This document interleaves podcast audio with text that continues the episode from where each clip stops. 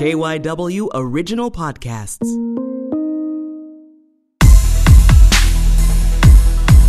This is a Flashpoint Encore. I'm Flashpoint host, Cherri Gregg. With the recent announcement that the U.S. House of Representatives will now launch an impeachment inquiry into certain acts and statements by President Donald Trump, I had to bring back this interview that I recently did with Congresswoman Madeleine Dean, and she specifically talks about what it means to do an impeachment inquiry. Take a listen. Congresswoman Madeleine Dean represents the newly created 4th Congressional District based in Montgomery County, and we are here in her Glenside office. Congresswoman, welcome to Flashpoint. Thank you. It's a pleasure to be with you. So it's been a busy year or so for you, um, and you are freshmen and what has been considered the bluest, most diverse, with 40 women. How has it been? Phenomenal. Uh, I love that you point that out. This 116th Congress is the mm-hmm. most diverse Congress ever, with people coming from all walks of life. Yeah. Not your normal politician uh, trail. Uh, many people coming from industry or medicine or veterans, uh, from business, you know, all kinds of folks uh, or somebody like me that was uh, a state representative. Mm-hmm. Uh, it's also very exciting to see the diversity with the number of women. Mm-hmm. Uh, with uh, we we have Muslim women, uh, we have um, Native American women, LGBTQ people, and this is all within the Democratic caucus. Yes. I have to admit that. Mm-hmm. and of course, it's very exciting to be in the majority. From the outside looking in, there's so much Twitter, Twitter, you know, so much rhetoric going on, but what is it really like inside of the house? Well, and, and I try to make sure I don't feel like I'm in a bubble and, and make sure I stay connected mm-hmm. to my mm-hmm. district. So it's been really useful to be back in district for several weeks this summer. To me, as a freshman, but somebody with experience and yeah, age, I'm yeah. not young, mm-hmm. it feels extremely good and extremely powerful and positive. Of course, we are up against uh, many brick walls, but we talked about the fact that we are a majority for the first time. Democrats mm-hmm. are in the mm-hmm. majority, mm-hmm. and that has made a difference. Women being in this has made a difference. It's made a difference in the conversations we're having having in caucus, and you see it in terms of the legislation that's been brought up. A lot of times the news can't cover it all, and yeah. I, am sympathetic because there's just so much flashing every single day and tweets of the day or scandals of the day. But I, what I try to tell my constituents is take a look at what we've done in the House. We have passed powerful legislation. We've had important hearings. I'll give you a small example. Mm-hmm. Uh, I really wanted to be on the Judiciary Committee. Yes, and I'm on it. On yeah, yeah. And, and, and Chairman Nadler is a talented uh, lawyer lawyer and a, and a talented congressman. Uh, but when I interviewed with him and talked with him and told him of my interest, uh, what really appealed to me was that he wanted to do substantive work as well as important oversight. Mm-hmm. And no one would trump the other, pardon yeah. the verb. And, and he's done that. What was the very first hearing he chose to have in our new majority in this new Congress? Gun violence. Mm. Congress has not had a hearing on gun violence in something like 10 years. Wow. Even though we know we are suffering a scourge of gun violence. Mm-hmm. He chose that as his very first hearing. Uh, I chose for my very first bill to introduce something having to do with guns. We passed in February uh, two bills, two background check bills. Mm-hmm. Uh, those were two bills in two days. The whole House passed, not just Judiciary, whole House passed, sent to uh, the Senate.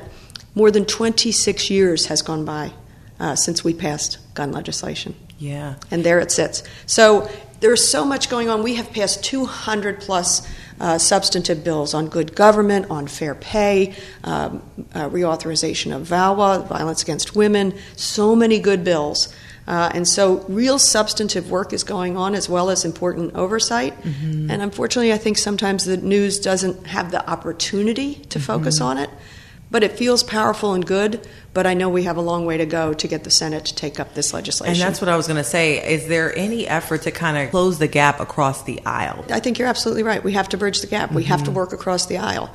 Uh, I actually got a bill passed uh, in the first six, seven months that we were there, and I did it purposefully with yeah. a Republican member. Another freshman, also from Pennsylvania, Guy Reschenthaler, he and I co sponsored uh, STOIC. It has to do with state grants uh, for police officers, for the departments for police officers, because there's a real increase in police officer suicide. Yes. Uh, mm-hmm. And so mm-hmm. these are uh, state grants to help uh, combat that. I wanted to do that in a bipartisan way. I just found out last week, unsolicited, that I am one of the most bipartisan members of this new Congress, um, mm-hmm. somewhere fourth in the ranking in terms of seeking bipartisanship and signing on to bills uh, by both sides of the aisle. Uh, but to that other point, getting across to the yes. other chamber, what's it feel like? It, it it's discouraging. Mm-hmm. Uh, and, and we see that, for example, life saving legislation, like the background check bill, doesn't go anywhere. I purposefully sought a meeting with uh, our senator, Senator Toomey, on this issue. I got the meeting, but unfortunately, he didn't believe our bills would go anywhere. And I think that's a failure. It's a partisan divide, it's, uh, it's a chamber divide, uh, at a time when 97% of Americans believe we need to do something on gun violence to yeah. curb, you know, the 40,000 people a year who die of gun violence. And I do want to mention, uh, I think since Sandy Hook, you've been a proponent of dealing with the issue of gun violence. Yeah. Um, co-chaired a committee here in Pennsylvania. Um, you're on the gun violence task force now. That's right. What more can we do? I know background checks, they've been languishing this bill, but what can legislators do to really deal with this? Because you know, literally people are dying. That's right. Yeah. And, really, the numbers are staggering. Uh, I used to talk about 33,000 people a year dying. That number jumped to mm. 40,000 people mm-hmm. uh, in 2017. Literally, another more than 100,000 people were wounded, caught in the crossfire. Yeah. That's children. It's babies, it's children, it's old people, it's young people. It's an incredible scourge. The other part of that that sometimes people don't understand is more than half that 40,000 number is gun violence suicide. So there's so much we could be doing. Mm-hmm. Uh, some of it is homicide, some of it is accident, some, and a great portion is suicide. There's a lot we can do to bridge the divide. Uh, and I have hope because sometimes people, and I come from the state legislature, uh, mm-hmm. uh, where people said, oh my gosh, this is Pennsylvania, you can't even talk guns. We can talk guns. Mm-hmm. Uh, nobody like me, is interested in taking away someone's legal gun rights. Yes. But we know there are ways to curb gun violence. Uh, so, one thing that we're doing very actively is the Judiciary Committee is coming back a week early. Jerry Nadler has called us back. We're going to be going in next Wednesday, and we're marking up three bills. One of them has to do with that red flag bill so mm-hmm. that you could go to a court, uh, a family member who's concerned about a, a, a person in crisis, um, law enforcement, a medical person could say, Look, um, please, Your Honor, take a look. This person is in grave crisis. Make sure he or she does not have weapons in their possession. And would that be also applicable to those individuals having suicidal thoughts? Yeah, in addition very, to very just, much. Yeah, yeah, yeah. It's called um, Extreme Risk Protection Order, Red Flag Bills. I actually mm-hmm. introduced that in the Pennsylvania House a couple sessions back. Others have introduced it since. It makes real sense.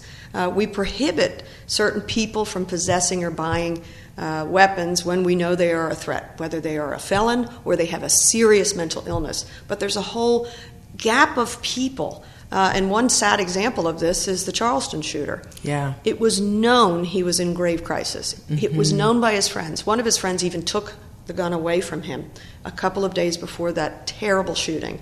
Uh, but the friend was afraid for his own liability and gave the gun back if we had these red flag laws, and states that do have them, uh, yeah. uh, they're very effective to temporarily, not permanent taking, temporarily take the weapon out of that person's hands and possession.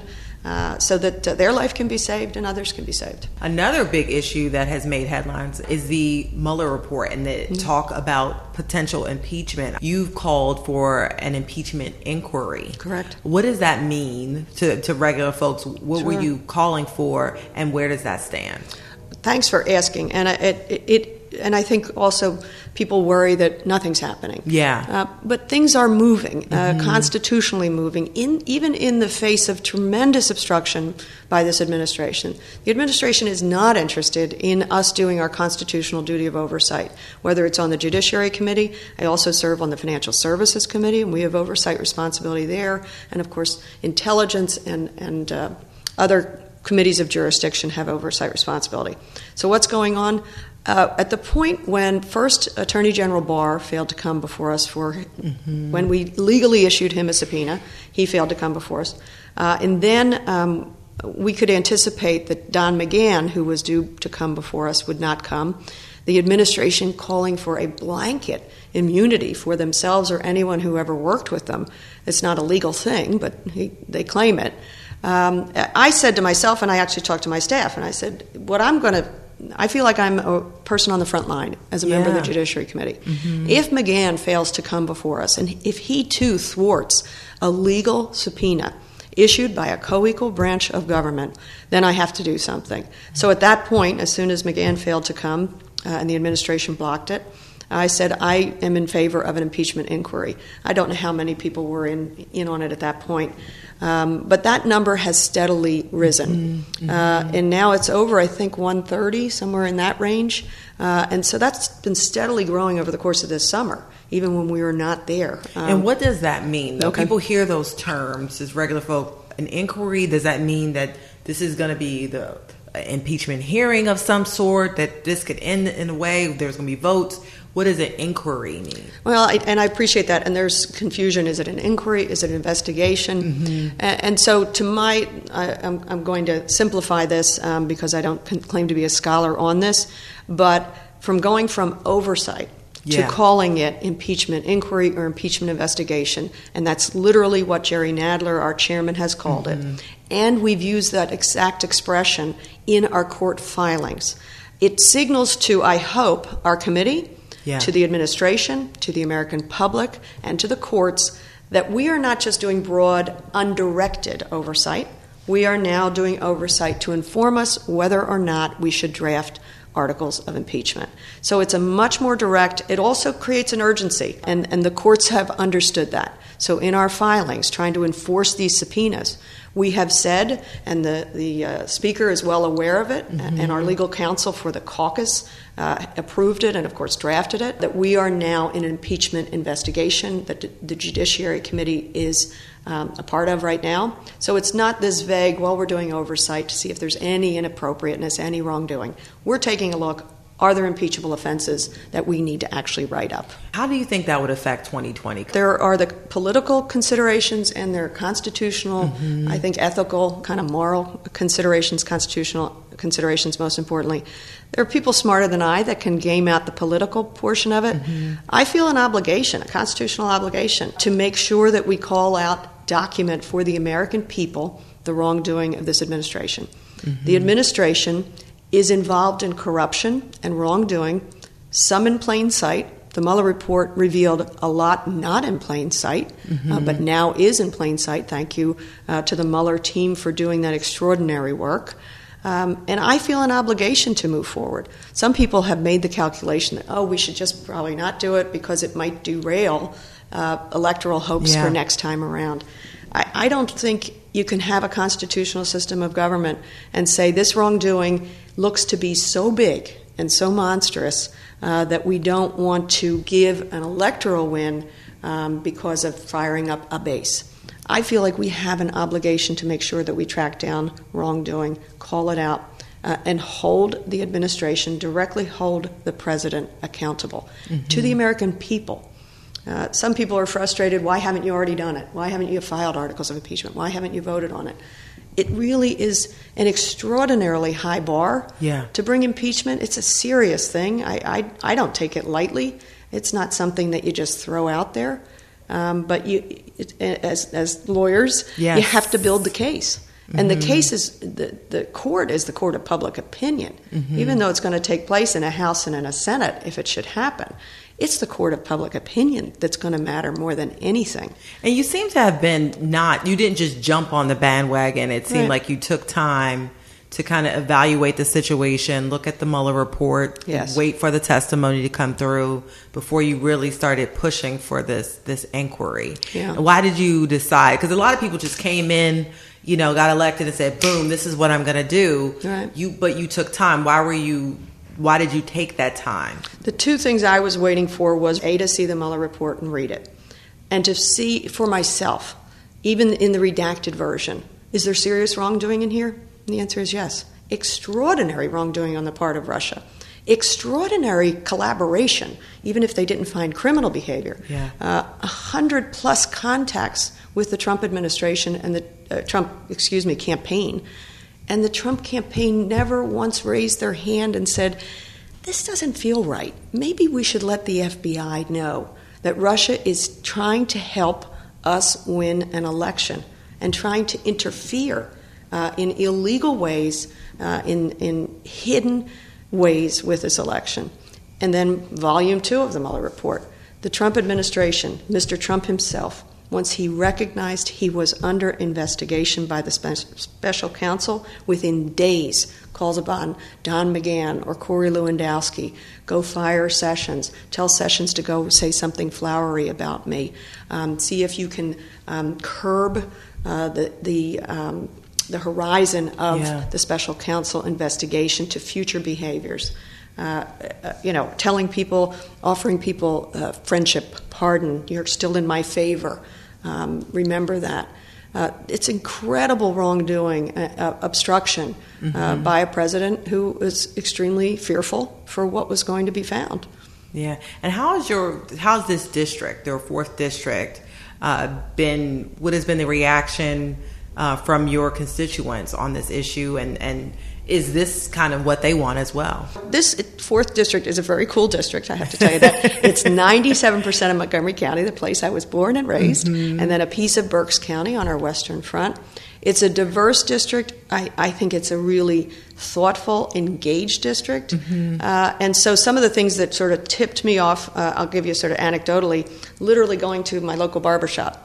Uh, multiple times that I have been in there, uh, person after person, and they will come up and say, Mad, you know I'm a Republican, but you must do something about this wrongdoing. You must impeach.